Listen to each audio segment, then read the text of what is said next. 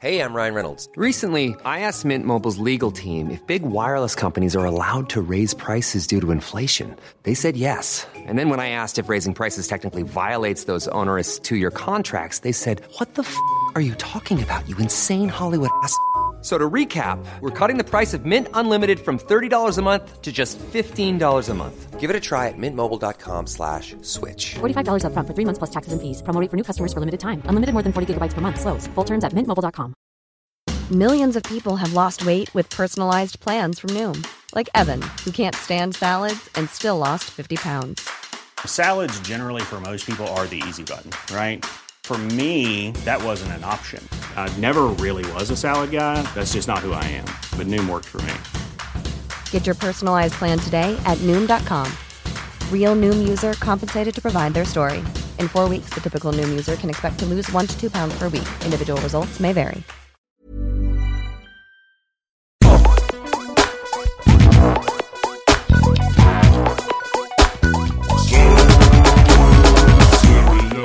Hey, what's up, and welcome to a very special bonus episode of Serious Issues. Normally, we are a weekly po- comic book podcast in which we review multiple comics every single week, but we are doing a special episode this week.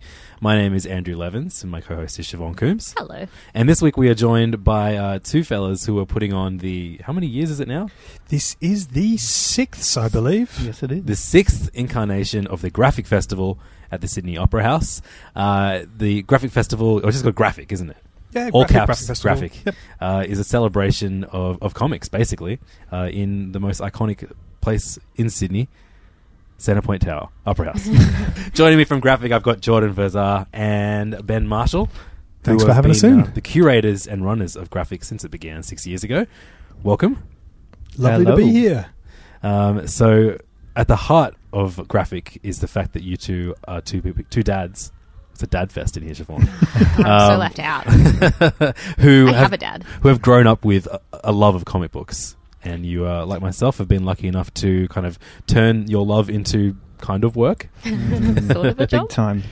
Yeah, I mean, I Deeply- recognize both of you guys as um, long-time customers at Kings. That's always a nice surprise because I didn't realize that you guys were the people who are um, running graphic. It's extra exciting. it's I could kinda- have been hitting you up for free tickets this whole time. this whole time you could have been. No, it's deeply surreal to kind of turn around and go. Part of our day to day jobs involves programming things to do with comics, and you know the the, the driving. Yeah, animating principle for the festival is that comics are capable of creating incredible art, um, but it's in an area that gets sidelined and maligned and marginalized, and um, that we want to use the kind of artistic heft of the Opera House to shine a light on those creators who we think are singular voices and who are able to create work that stands up with the best of art being made in, in any other form. Um, and, and you know, not everything in comics is is great. And it, I should say the, co- the, the, the I should say as well the festival also covers uh, animation and illustration and other areas as well. But comics is very much at the heart of it. Um, and yeah, it's just the idea of celebrating the gold standard and, and treating it as art. And sometimes, like, one thing that I think is really amazing that you guys do with graphic is the mix of people that you get. There's people who are much more sort of. Um, like it's a mix of high and low, you know, like because there's so much that can, like, so much good that can be found in things that people generally might pass off as not being artistically valid, like superhero comics, or you know, someone like Brandon Graham who mostly worked in like graffiti and then pornographic comics and things like that, um, and then mixed with sort of Neil Gaiman, who would be considered quite sort of highbrow, I guess. Um, I think that's always, that, that's like something very exciting about graphics. I think you guys really get all the different sides of comics. And, Thank you. I think we've got very broad tastes in comics. which is very important. yeah, Yeah. absolutely. So, um, My yeah, tastes are broad. uh, your, the guests in the past have ranged from you know Grant Morrison and Gerard Way to like older people like Len Wayne. Is it Wayne or Ween? Len Ween. Len Ween. cool. I'm mis- mispronouncing everybody today uh, on purpose. It's my thing. Uh, and this year you've got uh, yeah, Brandon Graham. You've also got Matt Groening, creator of The Simpsons and Futurama, coming along. Oh my which is god. massive. You're going to say actually it's groaning. um, but let's talk about how how graphic got started. Um, were you guys both working together at the Opera House, or Um, not, not in the beginning. I think that um, at the beginning, for me, the inspiration behind graphic was um, a long time ago.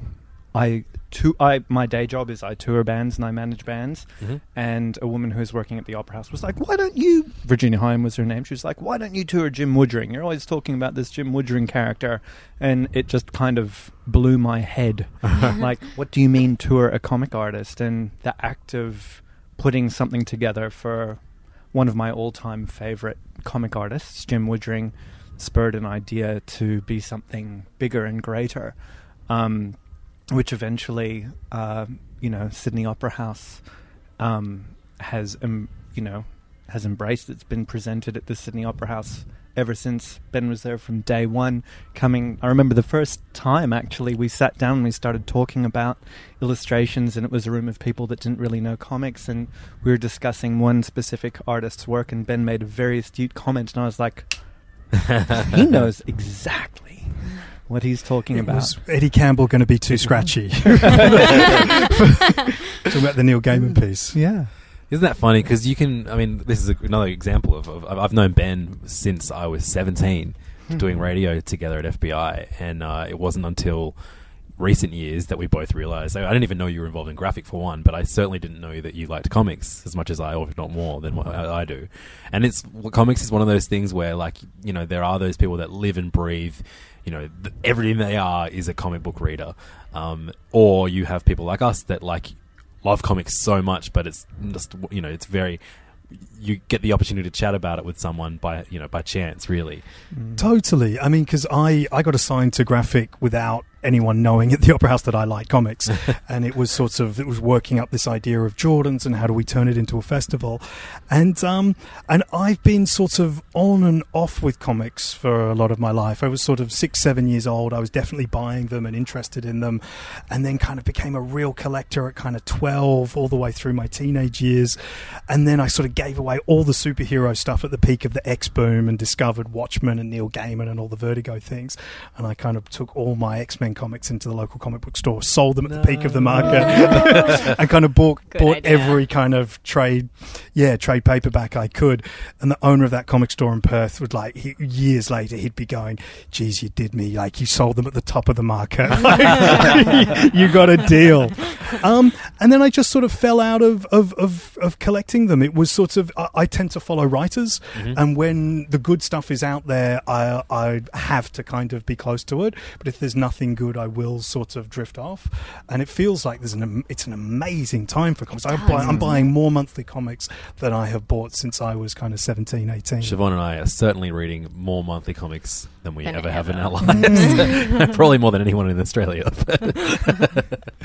But it, it's fascinating as to why comics strike some people as such a sort of profound art form and, and why it and I've always I've always felt that like you either because some people no matter how much I go like like my mum for example I will constantly be like mum here's here's a comic about James Joyce your favorite thing in the world. And she'll just go I just don't like picture books. And you go like you just you either get it and it grabs you or you just kind of can't get your head around it. I, I think that some people aren't used to digesting a visual narrative. yeah yeah. Ah I had a friend the other day who was like so when I'm reading this do I read all of the like the word balloons and like do I read all of the the noises in my head and I was like well I don't understand what you mean because you just kind of just kind of look at it and you just do the words in your head and the sound effects out loud. yeah.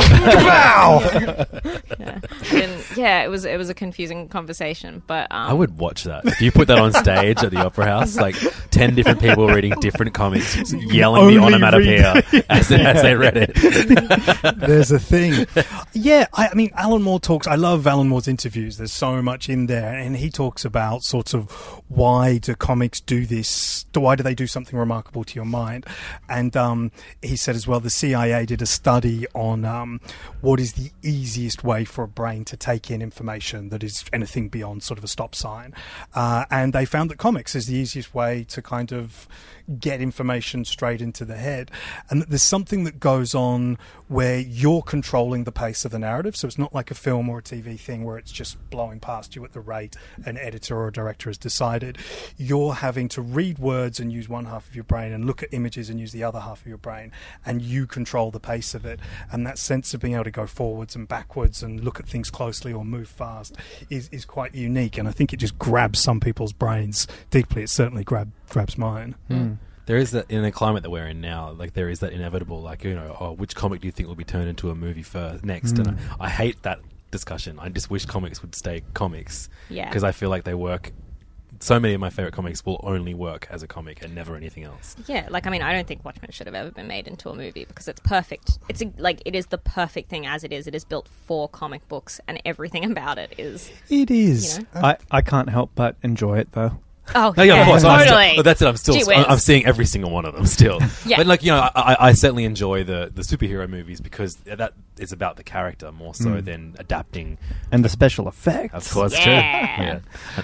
And there's some one of those things I think Grant Morrison because I, I kind of I drifted away from superheroes. I think Jordan still you know you read and are in that world maybe a little more than I do. I am these days. It's impossible to leave. Yeah, but it's one of those things where you've got to go as well. You've Grant Morrison was saying, you know, you've got to acknowledge that comics do superheroes really, really well. Yeah. it's a t- you know it is a great technology for superheroes, and kind of blockbuster films is also they are great for superheroes.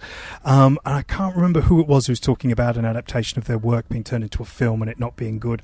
Probably Alan Moore and how he felt about He would you know, never complain about it. how did you feel about them wrecking your work? And kind of turns around behind him and is like, it didn't wreck it. It's on the shelf right Yeah. there, just as I wrote it. And I think whether you like the film or you don't like the film, adaptations of comic book works, you do have to kind of go, it is separate. It's, It it's is. running a totally different mm. race. It's great to see the inspirations and there's kind of threads through it, but it's it's just it's a different thing, and you can still completely enjoy the, you know, Absolutely. the printed work. I feel the same way about people who complain about like things being rebooted. It's like, yeah, it's fine, like, but things can't exist forever, and you can always go back and read the trades. The There, beauty of comics. there is such a thing as too much reboot. For, in my opinion, I think we've kind of got there We are with at some maximum major reboot, companies. maximum reboot. It's like, what is the origin? yeah. So Siobhan and I were talking the other day. Siobhan worked at King's Comics years and years ago. Took a small break to work el- elsewhere. Yes. Um, and then uh, found her way back.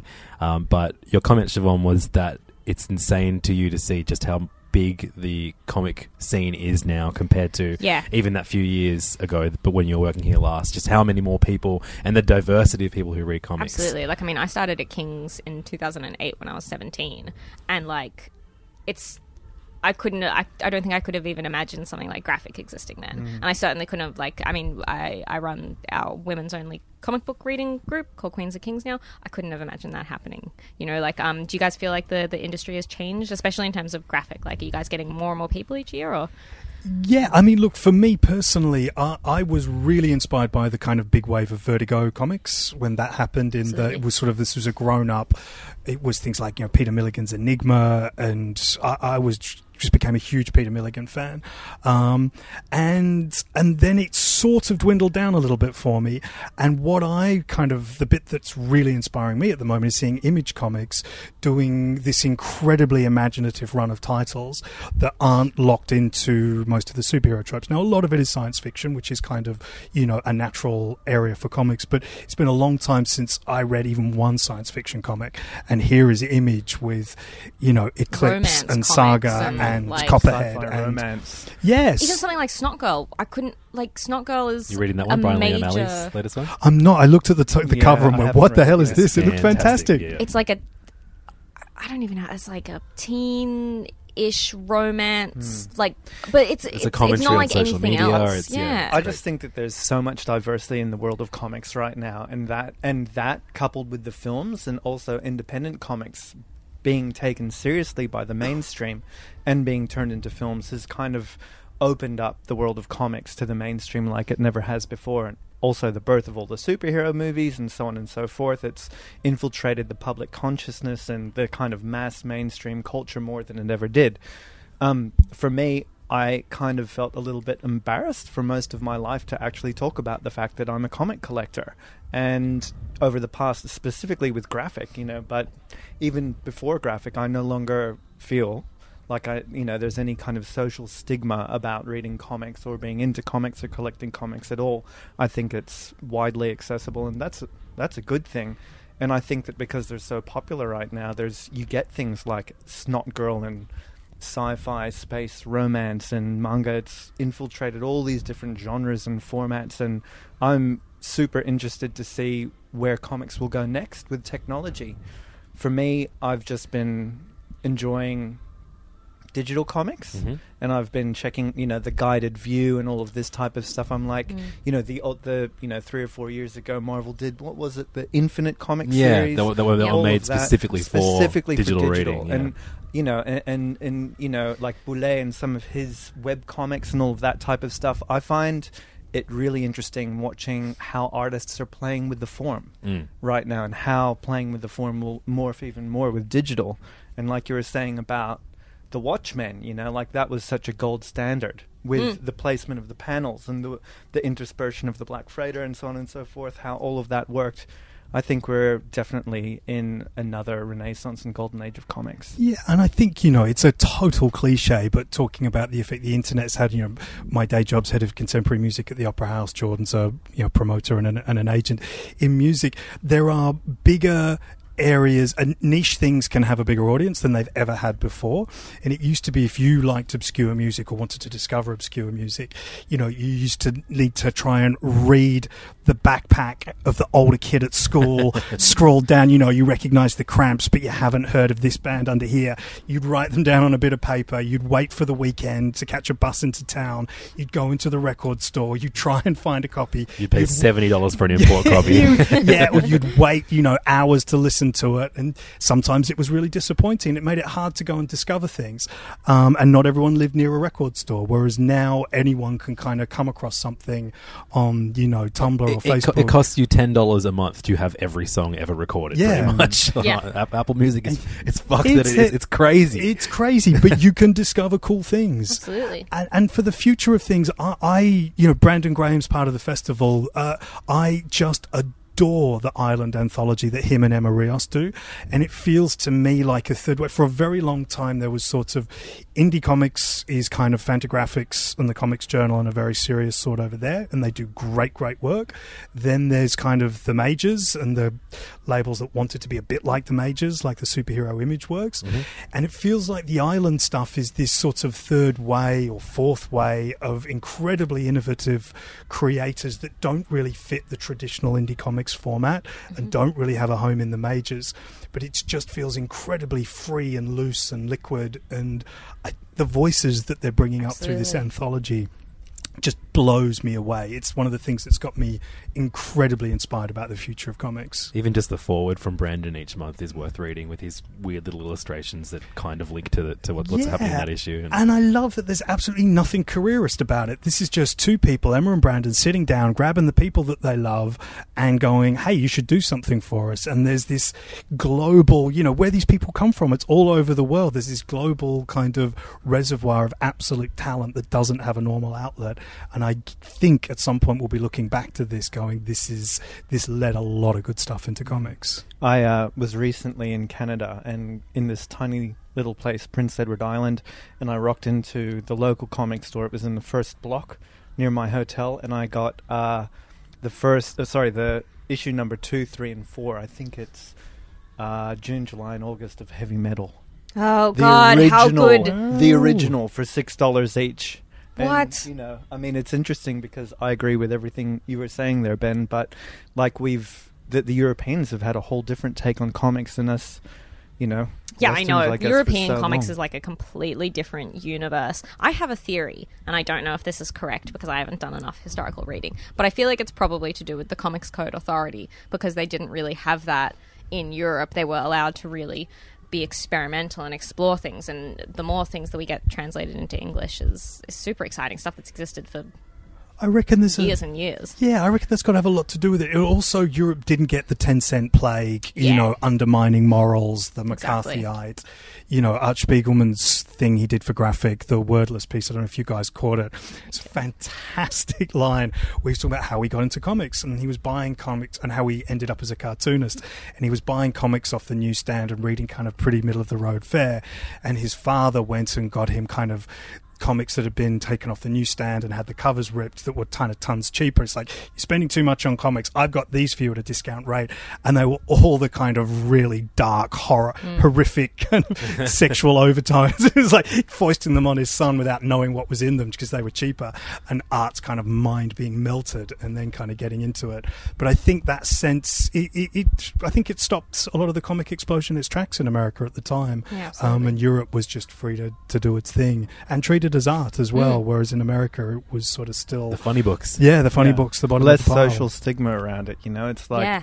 you know Tintin, Asterix. You know, those were the those were the big guns, and then there was everything else that was coming out, and people in, in the Benelux region, and and let's not forget about Japan. You know, it's an acceptable format just to enjoy. Well, it even more so now. Hmm. It is, and it's always seemed that they've been quite sort of separate, the European world and the American comics world. And yeah, one of the things I love about Island is that he's pulling in people from Yeah. the European world and the American world and the manga world, and it is actually sort of feel like it's cohering a little bit into into one thing, which I haven't seen done before. Yeah, absolutely. I think Grant Morrison now being on heavy metal Mm. as well, there's some really interesting stuff coming through there from a sort of European anthology comics perspective as well.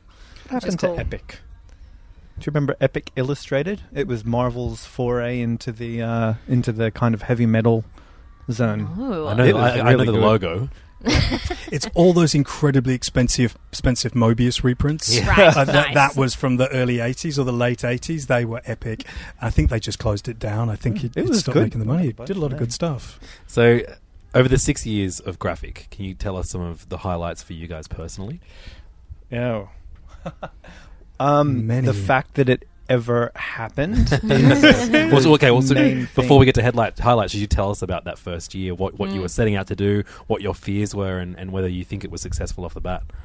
um, the very first year, it was just the fact that it would even happen. You know, was just astonishing to me that uh, a arts organization and a institution like the Opera House would support something that was kind of rooted in comic books and. Uh, I think for me, there, there's been so many highlights, you know, and every year there's something that is a highlight to me. The fact that um, that we can blend mediums like we do. I'd like just like to go down as saying that I don't think that graphic would be. I think graphic is unique. So much of the stuff that we present has never been done before, may only ever be done that one time, um, and is entirely new content which is being premiered at graphic. And I think that what that that comes down to the fact that both Ben and I are used to working with artists and musicians and presenting stuff like that, and I don't think that a lot of other organizations do that. So we kind of take a different angle when we're speaking to the artists that we work with and when and when we come up with ideas for shows. Um, a huge highlight for me in the first year was beginning to work with Neil Gaiman. Um, he, you know, he agreed that he'd like to come and do something at Sydney Opera House. And then uh, it, it was Virginia actually who worked with Amanda Palmer, and she's like, "Yeah, he Amanda's husband. He does comics. His name's Neil Gaiman." I'm like, "Yeah, I know." and so she, I think, introduced me to him, and then we he's just like, "Yep, I want to do something at Sydney Opera House," and then we just got the ball rolling from there. And he's like, "Well, I have a story that has never been printed and never read aloud. Here it is. Tell me what you think." And I'm oh. like, Oh. everything you know, I can die now. You know, all is good, you know, and so it was a great collaboration, you know, beginning to sort through what he heard in the story and, you know, just working with Neil to bring to life a story from what he'd written to the stage of Sydney Opera House, complete with custom made illustrations and a score done by a string quartet FourPlay. unbelievable. You know, that was a huge highlight for me. Jim Woodring.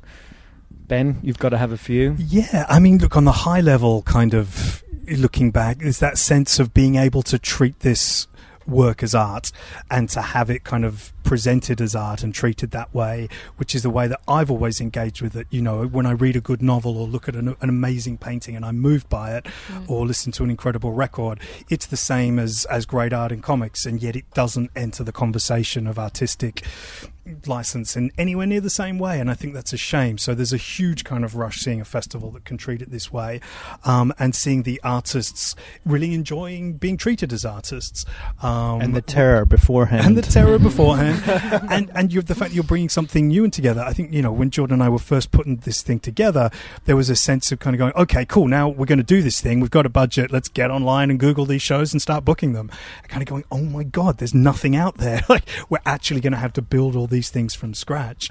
Um, but you know, Brand- Brendan McCarthy, who I discovered through Peter Milligan, was this figure that from 1996 onwards, I was reading interviews about this Mad Max 4 he was co-writing with George Miller, and around you know 2010, I just gave up thinking this thing was happening, and then you know the trailer gets released in 2014 or whatever it was, and Freeze the Last Frame's like, oh my god, Brendan McCarthy, he's one of the co-writers, and that was the spur to then getting George Miller in, on stage and having the co-writers of Mad Max Fury Road, purely because I just love this underground English kind of cult 2000 AD illustrator who I think is one of the most creative minds in art, and you're able to kind of turn it into this fantastic moment. It's a huge rush. Matt Groening, you know, was one of the first emails we sent back in 2010 going, Would you like to be part of Graphic? and getting shut down by, you know, lawyers and producers. And every year it'd send an email with all the photos. And there was one incredibly cool lady at Fox, um, Antonia Kaufman, and every year she would say to me, You know, I tell, uh, Matt gets hundreds of these queries every day. I tell everyone to go away, but I think you should persist. I think this looks like just the sort of thing Matt's into and we ended up kind of meeting up with Matt in 2013. He's like, I want to do it, count me in. And he couldn't do 2014 or 2015 and 2016. And not only does he do it, but he, um, you know, we get a Simpsons cartoon out of it. How And you just go, this is. Was that was for that it. part of the part of the deal, or he just no, said, "I'll put this that was that was one of yeah, the for those who haven't seen it, we'll put it on our on our wall. But uh, there's a, a, a video of Homer Simpson, uh, voiced by Dan Castellaneta. Um, did I pronounce that one right, Jordan? We're going to pay it. I have no idea. um, but probably animated in front of the Opera House, like talking about the graphic tour. That, that Greatest promo clip ever. Yeah, look, and we've got to give a shout out. mind-boggling. We have to give a shout out to Justin Tam on that one. He snuck into Comic Con this year, and he's like, "Oh, they did like a custom animation piece for Comic Con," and we'll kind of kick around all the cool things we should do with Matt Groening coming out. And um, yeah, a custom animation was one of the things. Should dream big, Wow. and you know, it wasn't cheap, but in the scheme of things, you know. Worth every penny. It was a big moment of our work here is done. Absolutely. And again, he loved the idea. He didn't want to come out and just do a talk. He was like, you know, if I wanted to come out and stand on stage of the Opera House or anywhere else to do a talk, I'd have done that kind of 30 years ago.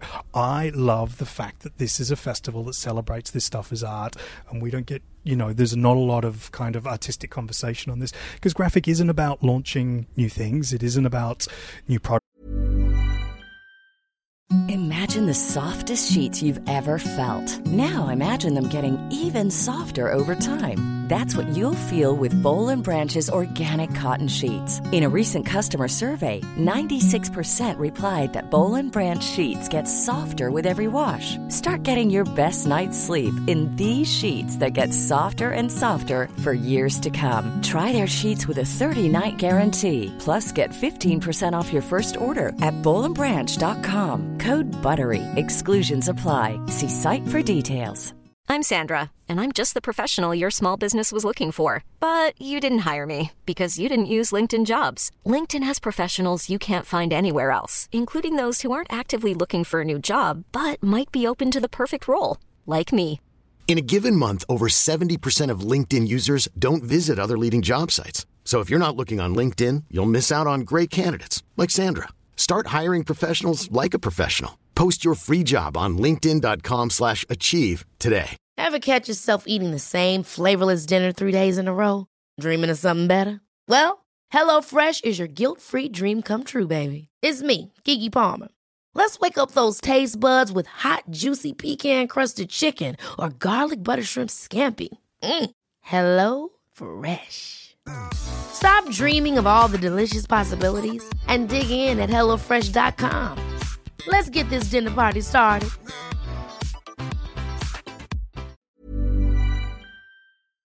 It's not about fashion. It's about the genuine gold standard. Whether you've released anything recently or not, kind of doesn't come into it. If you if you're great, you can be be a part of this, and it can be as ambitious as a you know a commissioned on stage performance with a jazz orchestra like Art Spiegelman, or uh, just a straight talk. But we these voices we think are important, and they're singular and distinctive, and deserve this kind of spotlight on them. Yeah, and, and to bring it back to you know our passion, Matt Groening started out as a cartoonist with Mm. Life is Hell and School is Hell, and they're great books. You They know, are to, to- to fantastic. Have you, could- read Will and Abe's Guide to the Universe? Yes. Yeah, Yeah. I Long, just- long ago. Yeah. so great. And he treats himself as I'm a cartoonist and this is his world. Um, and and one of the things you know, I look after Vivid Live and program music generally, and Jordan, you know, looks after a lot of music bands. The camaraderie amongst kind of graphic alumni is so much higher. You find that you know Shaun Tan, Neil Gaiman, George Miller, all these people will kind of champion the festival. They're not hmm. blowing through 18 of these a year. Sure. There's a real sense of okay, the arc incorporates everyone. Everyone cares about being a part of this, which is you don't get that in music festivals the same way. So, do you guys have any big big name guests that you'd still like to get for future graphics? Yes. Always. Dream big guys. Let us let us know who, who, who, what's like. You know, who are the people that you have that you've either reached out to and haven't heard back from, or ones that you're still working up the courage to it to reach out to. I personally, I would love to have Chris Ware, and every year I would like to have Jim Woodring. I'd like. That's to, just like I- the most regular guest. Which I- particular Jim Woodring work is, Oh, is, he did is this- your most? Please Yeah, stand by that we did in 2011. Floored me. Yeah. Do you mean like what? yeah, we, we, comics yeah, because we, we are going to talk about comics that got you into comics to begin Yeah, with. but, like well- in particular, which of his? Ah, it's very hard, but I would just say the original Frank comics that were mm. released in the floppy format. I was buying them when they came out, and they were my reintro. Like Ben, I went through a period, you know, where I don't know, I, I kind of fell out of love. I never fell completely out of love with comics, but I kept buying them all the time. I got obsessed by music and girls and other stuff, you know. But um, I was reintroduced to comics by Jim Woodring because I had never really gotten into independent and alternative and kind of I don't know the kind of Fantagraphics style of comics before, and then he blew me away. So really, it's it's Frank, you know, but I just think that his articulation, his attention to detail, his innovative lettering, um, his storylines that are you know you can interpret them however the hell you want at certain times. You know, I think that in years to come, he he will be regarded as one of the great surrealist artists of the world, whether he's a cartoonist or not. Look, we always want to get Alan Moore, and I think we were We trying have tried really so hard. We've been told off the record a whole bunch of reasons why it's never going to happen. And look, it's also, you know, you see it's hard to get into London from Northampton and get him to Australia's probably just got to put a line through that one. But, you know, I, I think he's an incredible thinker. Um, I think he's the closest we've got to like a living William Blake type character. Uh, and I just devour all his interviews, and there are incredible nuggets of He- kind he's- of philosophy and He's a beard with a writer attached to it. Are you going to read his, his novel? The I new will. Is it the million page- word yeah. Jerusalem? I will. I I'm will make my way through it. But I uh, think could I have, need- you could I have a need the Cliff's fortnight long performance of it at the next graphic. Did you read The Voice in the Fire? No. It's fantastic. It is. It has got one of the hardest first chapters ever. it's in the voice of this disabled Paleolithic cave boy, Oh, okay. and it's he's limited himself to something like 175 words, um, but it's unbelievable and it's all set in kind of the town of Northampton going from kind of prehistory to present day him in the house. Um, and he said that was a little bit cosmopolitan. So Jerusalem is like the one corner block of North- Northampton. He's decided to get to. Um, look you know there there are there are always other voices. I'm a huge fan of David Lapham as well. Mhm. Oh, yeah, and I think Stray he's Bullets a complete is- yep. auteur with stray bullets. Actually, I, I, I tagged you recently when we did our Batman and, uh, episode, and uh, you, you uh, are a big fan of David Lapham's uh, Rowan Detective.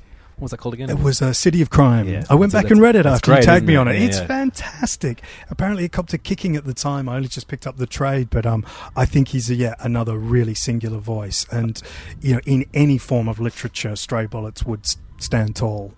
I'd like to have Joe Sacco. Mm. That would be pretty huge. Can you please bring out Ed Brubaker and Sean Phillips? Oh, Or Kate Beaton. um, I'd like to see Kate Beaton. I want Jason Yeah. Aaron. Jason Aaron, great. Jason cool. Aaron would be This is great. good. I want Brian K. Vaughan. Yeah, I want yeah, Fiona yeah. Staples. The Fractions. Yeah, I mean, the list could The, go the on. list we could is be here all huge. day. Kelly Sue DeConnick. Yep, absolutely. Um, yeah, I, I love Brian K. Vaughan and Fiona Staples' work on, on Saga. It's again, we were talking about comics being made into films, Hmm. and you just look, read that, and you go, "You've gone, you guys have gone out of your way to make sure this thing can never be filmed." Yeah. which is Well, same really as- kind of. I I reckon even more so with Paper Girls. Yeah, Paper Girls starts out as like, oh, this would be a great movie, and then go like, no. this can only exist in comics. Yeah. totally. Which is which is wonderful. Absolutely. Yeah. Um, what about like you know going back to your your, your first introductions to comics? which I'm, I'm assuming were superheroes. Yep, absolutely. Um, not for me. It No? was Richie Rich and Bugs Bunny. Sure. Nice. Yeah. For, for me, it was Disney Comics, which Yeah. is probably sure Oh, in a of similar course. wheelhouse. Ma- Karl Barks. Exactly. Yeah. Come Yeah. on. Yeah, actually, if you want to go right back to the start, I think it was probably Asterix. You Yeah. know, it was bought from by parents, Mm-hmm. and there was some kind of history of the world comic that was done by some underground cartoonist that started with kind of amoebas and led to the present day and went through dinosaurs. That made a really big impression on me as well. Yeah. Yeah, I had, oh, sorry, I was just going to say I had these comic strips of um, like Shakespearean plays that were probably, when I really think about it, my first introduction to comics and like created a love of a whole bunch of things. for Did me. you did you used to get the classics illustrated? No, no, that was too much for my parents. Um, but I had these Marcia Williams um, Greek myths and legends and Shakespearean plays that were Mm. amazing. I got all the early classics illustrated, so I could be well versed in the classics without having to read the novels. Another fantastic logo. sheets. I love Yeah. the Classics Illustrated Totally. logo. Yeah, such a yeah. good logo. I have a I have a manga version of um, Ulysses, so I never have to read that. Okay, manga form, right? Fantastic. yeah, and then at some point, I think I noticed comics in the newsstand, and um, I think maybe Captain Carrot and his amazing Zoo Crew are Oh, kind of yeah. six years old in Karratha, and then that led to Batman. I got totally into Batman in that era. Um, and then we moved down to Perth when I was 10, and I remember kind of rummaging through a secondhand bookshop, pile of comics, and I was watching Spider Man and his amazing friends on Oh, television at the time. good. Iceman and Firestar, and there was kind of an Iceman or a Firestar spin-off comic, and I read that, and that got me into the X Men. Then I read the X Men solidly from kind of ten to fifteen or whatever it was, and then yeah, as I said before, there was I think that was pretty much it. And Spider Man, Todd McFarlane, I was kind of sloshing around the superhero end of things, moving between. I, the superhero stuff was mostly Marvel, I think, after the Batman kind of DC period, um, which was a little younger, and then completely jumped headfirst into Vertigo um, and kind of left everything behind. Maybe a little quick in retrospect, but at the time it was just like this world is speaking to me at kind of 17, 18 in a really kind of big way. Um, Yeah. that Mm. was that For- was my arc. I, I completely avoided superhero comics until my twenties. So I was, Whoa. yeah, I did like Disney stuff, and then I did obviously Mad magazines and all that kind of entry level primary school stuff Mm. that was really readily available. I loved Scrooge McDuck, I loved Donald Duck, all those kind of comics, and then uh, uh, I got written to Fantagraphics first. I was in very early high school reading Robert Crumb and and uh, uh, and Usagi as well. The um, Usagi Yojimbo. Yeah, that's right. I, I got uh, I, someone lent me a the Space Usagi trade, and I recognized the character from Ninja Turtles. Fantastic. Uh, and then yes, I did Fantagraphics all throughout high school. That was like pretty much the only comics I read, but I read everything. And then it wasn't until like like you know you know the last decade or so, a bit earlier than that, that I got like went head over heels for Superman superhero stuff.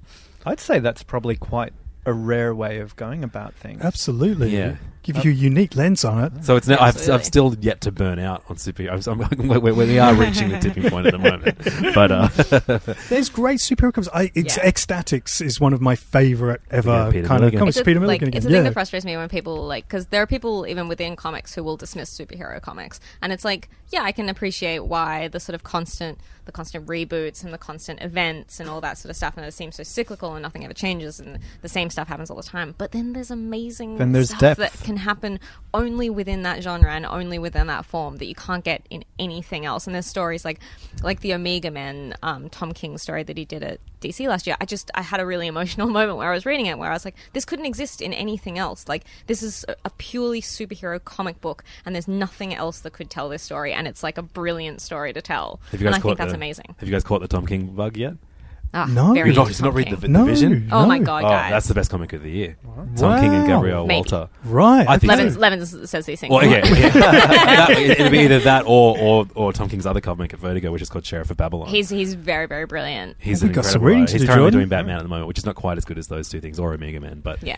he's uh, I'm enjoying these um, origin stories. Siobhan, how did you get into comics? Oh well, um, I think for me it was a much more basic like Archie, Tintin, straight into Teen Titans. Yeah, that was right. the, the second I, but like it was mostly like Archie and Tintin and Asterix and stuff like that growing up. As a kid. Yeah, as a kid, and then the second I got a job and had my own money, it was straight to the newsagents. How did Tintin cross? Uh, sorry, how did uh, Teen Titans cross cross your path? Well, I, when I first got um, my first sort of casual job, and I'd just go and spend all of my pay at the newsagents near work, uh, near my school, and it was just all they had. So I started reading a lot of Batman and Batgirl, and then I picked up an issue of Geoff Johns' Teen Titans, and I was just like, "Oh my god, this is for me!" Like I don't know, didn't really understand why, and then. Um, from then po- that point on, I was earning enough to be able to come into Kings on a weekly basis and buy myself a trade, and that was that was. Fantastic. And I became completely obsessed with the DC universe from there, from Infinite Crisis, and everything spawned out from there. That was it. yeah. finding a place where you can actually buy comics is very very important when you're young. Absolutely. So if, I think for me, like Fantagraphics was easy to find because I lived near a Borders in Hornsby. Before that one died out Right. recently, and they had they had everything Fantagraphics ever did in the graphic novel section, but they had no superhero stuff. It's, it's really interesting you say that. Um, I just had a trip overseas, and as you may be able to tell from my accent, I used to live in California, Mhm. well, in America. And for me, I was I moved there from Australia, and I first discovered comics at the newsagents in Australia, and it was you know the Archie's Classics Illustrated. Richie Rich, The Phantom. The, Yeah, I never yeah. got into the. No one Phantom. ever no one ever got Phantom. into Yeah. the Phantom. Did you used to read like the Murray's comics? Yeah, I the collected black all and white that. Yeah, reprints. the, the Murray comics, all of that. But Ned then Ca- we what was moved to the Ginger states. Meggs? Oh yeah, Ginger Meggs, Ginger. Meggs. We moved to the states when I was like five, and from then on, it that was it. It was like you know I could go to the 7-Eleven and there was every title Mm. imaginable, and it was great. I recently went back and visited the 7-Eleven where I started my crazy comic collecting. but you know, this is back in the day, and in America we had this thing called the. Um, the uh, it was a LA Comic Convention. It was held at the Washington Hotel or something, and I just used to raid the twenty-five cent bins, and that was how I got a room full of Yeah. comics. That's the most exciting thing about going to um, America ever is going to like like my boyfriend's family lives in Kansas and just going to random comic book stores in Kansas and finding like just so many back issues uh, that we just don't really have in Australia. No, like, we do. except They're for just all in the King's Warehouse. like just having them accessible, you know, is It amazing. is, isn't it? And it's that sense again in Europe and America. This is much more widely part of the culture. Yeah. It was around everywhere. It was really hard. I mean, I was in Karratha in the northwest of Australia, Yeah. and it was you were limited to the newsstand. But it was still a time where the newsstand carried a good range of comics, Mm. and then you discover a specialty store, and your mind kind of explodes, going, "Oh Mm. my god, there's all of this!" But it's a wonderful. The newsstand was such a great gateway to kind of funneling people to specialty stores, and that that, that pathway seems to be largely gone now. I guess, or maybe it's online. There's I don't know. I mean, I I I mourn. I I'm, I collect records as well, and I I love like digging. Mm. You know, digging Absolutely. for records, digging for back issues, having the things that you want to get.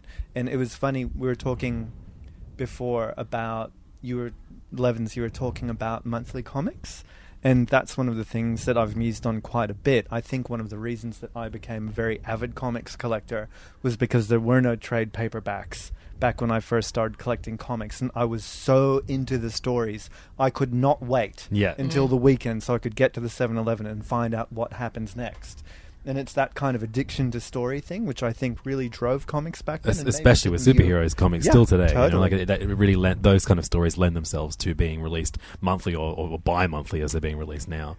But uh, It's yeah. a grand soap opera. Yeah. you want to Yeah. you want to Yeah. know what's going on. And It's it's like- how are they going to get out of this one? twenty different like comics that all kind of contribute to the same story going But forward. it is part like it's this it's this huge it is the most expansive soap opera of all time and you can look like if you have been reading reading comics for 20 years or if you've gone back and read comics from 30 years ago it can influence what's happening today and it can influence the way you read things and it's just like I feel like I'm part of like a special club because you get to understand all this and you get to know all this huge universe. And they are these sort of strange parallel universes that have, you know, the accumulated storytelling of, you know, hundreds of people over decades. Yeah. That's all kind of one consistent fabric, you know, crises and crossovers notwithstanding. It's it, it, it's amazing. It's funny reading some of the current comics when there's you know in jokes from things that happened in the 80s. You know, it's like, oh yeah, okay. They, they know their audience. yeah, yeah. it's like I get this, but I know that 14 year old doesn't. So we've spoken a lot about you know the graphics of, of the past and, and, and our history um, with comics, but what about graphic this year? Uh, what are some of the things that you guys are excited to to watch to be a part of? Look, Matt Groening, Yes. Matt Groening and Lynda Barry. You know, she's an incredible talent. I, I can't. I, I mean, the Matt, Matt and Matt and Linda are obviously two huge highlights, and for me personally, they're in two very different ways. You know, firstly, you know, Matt Groening is doing Secrets of the Simpsons. You know, he's gonna be telling a whole bunch of rare stuff, stuff that people didn't know. I mean, even in that clip, he's revealing something, the MG on the side of his head. You know, so on, on the side of Homer's head, that is. um, and I'm really excited about his talk with Lynda Barry, just to see how they bounce off of each other and what she will bring out of him. Yeah, and I'm really interested in. I'm, I'm really looking forward to all the local stuff we've got as well. Who have you got? Well, um, we have uh, opening. We've got Leunig, and I've never seen Mm. him. He's going to be doing three different things. He's doing in conversation. He's going to be doing some live drawing, which is finally something we've only briefly had once at a graphic, and then he'll be doing a Q and A. Um, we and we've got First Dog on the Moon that I'm really excited about because I know that he's done a bunch of live stuff, but I've never actually seen what he does live, and I So think he's First Dog on the Moon is a political cartoonist who does a uh, mostly online work with um, Crikey. Is it Crikey? And The Guardian The now. The Guardian, yeah, They sure. poached him. Yep. yeah. Good poaching. Great poaching. He's done an amazing interview with Matt Groening. I've read a lot of Matt Groening interviews, but this interview between First Dog and Matt is astounding. And First Dog has kind of illustrated, kind of done cartoon panels Oh, about his great. reactions to interviewing Matt. And it's just two cartoonists discussing their trade, and it's really heartfelt, really worth having a having a read.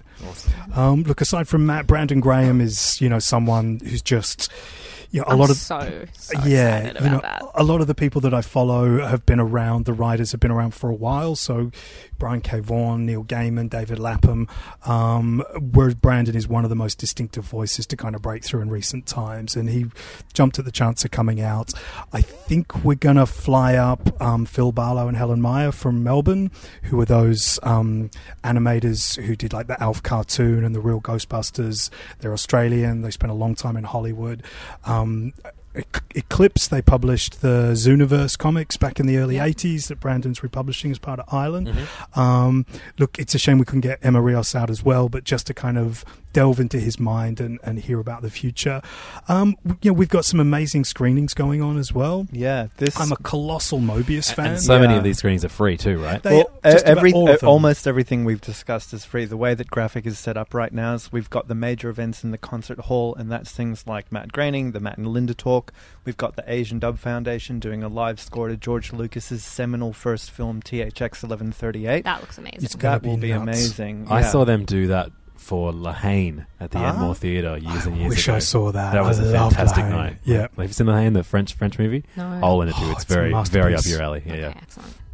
but the around the perimeter of the concert hall, it's free action all day on the fifth, and the and a lot of the fourth as well, including the ma- the Brandon Graham talk. Yeah, the Yeah, fifth is the free. fifth is all the free talks and all the free screenings. Yes. Yeah. So you can just basically go. You don't. You, and you have to register. Well, it's Yeah. best if you register, but there are uh, kind Yeah. of tickets held for on the day for all the screenings and all the talks, so you can't just turn up. Yeah, and opening the festival, we have a Neil Gaiman event where he where we're showing a whole bunch of stuff that hasn't been screened anywhere outside of the UK.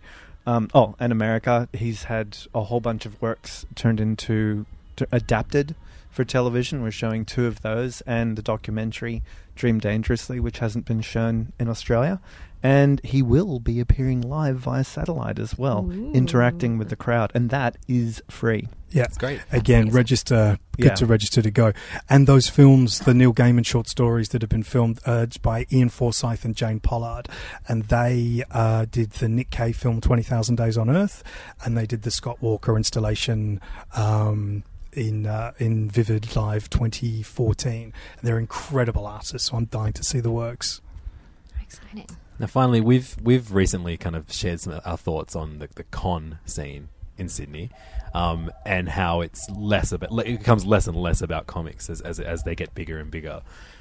Do you think there's ever a, a, a way that you would be able to grow graphic to or, or do something similar to graph- graphic that combines that you know like the the, the, the, the great sides of, of, of, of a comic con you know like you know the, the celebration of back comics issue and- bins. exactly digging through people's That's old, it. old back issues exactly yeah. is there is there room for that to happen in the future Look, potentially, it's part of the kind of balance that you do. The, the Sydney Opera House is a performing arts centre. Of course. Um, so what e- everything gravitationally gets pulled towards stages, and it's all about performances. And that's always been one of the challenges with graphic: is you're dealing with people that are used to dealing with pages, uh, and used to dealing with kind of created work that isn't necessarily on a stage. So we've often discussed this: how do you capture the energy and enthusiasm and verve of a con, um, but keep it about this gold standard celebration of performances on a stage? Um, last year with the the Mad Max piece and the kind of activations in the foyer, it was we felt it was the start of this to be able to have a series of free things in the foyer. Everyone can rush in for the Walking Dead kind of premiere and then hang around, watch the screenings, catch the talks. If you want to buy a ticket to the George Miller thing or the Sarah Blasko album preview, you can. Um, and I think it's about us turning our mind to those free foyer spaces. But again, we the Opera House isn't set up to kind of pay your fifteen dollar ticket and experience the whole Mm, thing. sure, we yeah. need to charge sixty odd dollars for the big kind of talk in the concert hall. How do you have a ticket for the big things in the big room and then free or a nominal ticket for everything else? It's it's a wrestle, but we do love that energy, Mm. but without kind of you know the things that we're not about. And, and fair play to cons, they should be about launching things, and they should be about giving you a you know a concentrated hit of everything that's coming up for the coming year. Mm. Um, but we're we're doing something quite different. I'd like to have more back issues. it, is, it is a hard thing to do because we have limited space at, at the in the foyers of the opera house. Um, what Ben said encapsulates it perfectly. I mean, the main thing that I feel we've had to explain to a lot of the artists that we that we're presenting at Graphic is that we're not a convention, and that it's not like you just come into the opera house and every you pay one price and everything is for free. We're a collection of individually ticketed events in the past, and now we're large scale individually ticketed events with a massive day of free stuff that you come and experience during the day. Sure. Yeah. Well, we Sean and I have a, have a cool idea that we're working on that we, we're going to tell you about once we once we stop. Fantastic. but uh, Jordan and Ben, thank you so much for, for joining us today. Um, everything about the Graphic Festival can be found online at Uh, graphic.sydneyoperahouse.com. and uh, the dates again are the fourth, fifth, and sixth. Uh, Matt Groening, Secrets of the Simpsons talk is on the evening of the 4th of November, Mhm. and the big free day of activities and everything else is on the 5th of November. And there are still tickets available? There I are, yeah, there, there, there absolutely are, and you can turn up on the day, and all the free things. There will be uh, a selection of tickets held as well. Amazing. cool. Yeah, we have we have specifically held allocations so that everyone can rock up on the day. And what time does Neil Gaiman kick off? Is it Uh, eleven? It's eleven. Yeah. Yeah, Every- so it's get kind- there at eleven, folks. Yeah. I have a question because you guys have actually met Neil Gaiman, like in person. What does he smell like? I bet it's I- like I have like no memory. Leather, Is that suspicious? Leather and sage and like magic. He's very clean. I bet he is. Yeah. Good to know. Anyway, sorry. And on that note, it's been awesome coming here. Jordan and I, you know, we do a little bit of press and media and things for, for Graphic. We never really get to kind of just talk non-stop about comics. and what what creators? smell yeah, like. and exactly what creators smell I want like. a full rundown at the end of um, Do- this year's do event. more of Siobhan's going to be at every session. She'll we'll, we'll do it. We'll do a post episode, Well, um, and we'll she'll run, run down what everyone smells like. We from can this run, year's run you past each of them for. Scratch and sniff. Yes, Yeah, the yeah, creators. yeah, yeah. Amazing. This Who- one smells like okay, bananas. let's end the episode. Okay. The- Yeah. Which Alright. creator you think smells the best, and which creator you think smells the worst? From this year's graphic, or From just from generally? every, just generally. I bet you. I bet you. Ra- uh, oh, this is. See, there's no way this can't be me because I was going to be like, I bet Rob Liefeld smells weird, but I bet he does, and I bet. Um, I disagree. So he probably smells like like Lynx Africa. Yeah, he probably smells exactly. Exactly. He smells like Lynx. And I bet Brandon I Graham would smells love, beautiful. even though I'm not a big fan of his output now or ever really, I would love to see Rob Liefeld in, in yeah, conversation that would be something like huge. I would love to see Rob Liefeld and Brandon Graham in conversation. There would be because they're something in that, Graham. wouldn't there?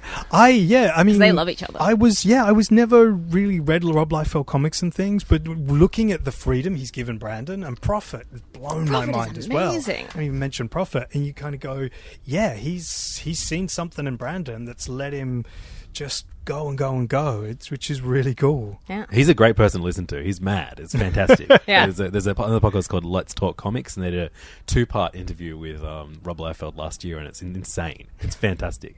You know, he's just this, this rich, crazy person. It's unbelievable. Makes a good podcast. All right. Well, thank you so much to the team from Graphic for joining us today.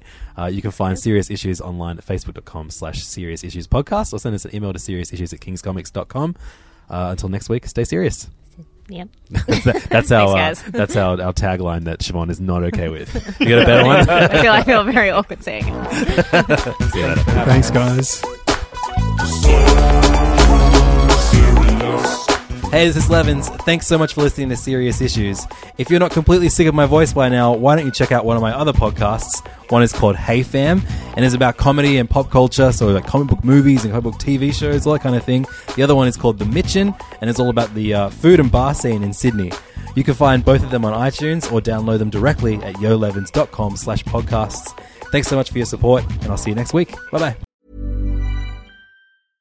Imagine the softest sheets you've ever felt. Now imagine them getting even softer over time. That's what you'll feel with Boll and Branch's organic cotton sheets. In a recent customer survey, 96% replied that Boll and Branch sheets get softer with every wash. Start getting your best night's sleep in these sheets that get softer and softer for years to come. Try their sheets with a 30-night guarantee. Plus, get 15% off your first order at bollandbranch.com. Code BUTTERY. Exclusions apply. See site for details. Hi, I'm Daniel, founder of Pretty Litter. Cats and cat owners deserve better than any old fashioned litter. That's why I teamed up with scientists and veterinarians to create Pretty Litter. Its innovative crystal formula has superior odor control and weighs up to 80% less than clay litter. Pretty Litter even monitors health by changing colors to help detect early signs of potential illness. It's the world's smartest kitty litter. Go to prettylitter.com and use code ACAST for 20% off your first order and a free cat toy. Terms and conditions apply. See site for details. Hey, it's Paige DeSorbo from Giggly Squad. High quality fashion without the price tag. Say hello to Quince. I'm snagging high-end essentials like cozy cashmere sweaters, sleek leather jackets, fine jewelry, and so much more. With Quince being 50 to 80% less than similar brands. And they partner with factories that prioritize safe, ethical, and responsible manufacturing. I love that. Luxury quality within reach. Go to quince.com slash style to get free shipping and 365 day returns on your next order. Quince.com slash style. When it comes to your finances, you think you've done it all. You've saved, you've researched, and you've invested all that you can. Now it's time to take those investments to the next level by using the brand behind every great investor, Yahoo Finance. As America's number one finance destination, Yahoo Finance has everything you need, whether you're a seasoned trader or just dipping your toes into the market. Join the millions of investors who trust Yahoo Finance to guide them on their financial journey. For comprehensive financial news and analysis, visit yahoofinance.com, the number one financial destination, yahoofinance.com.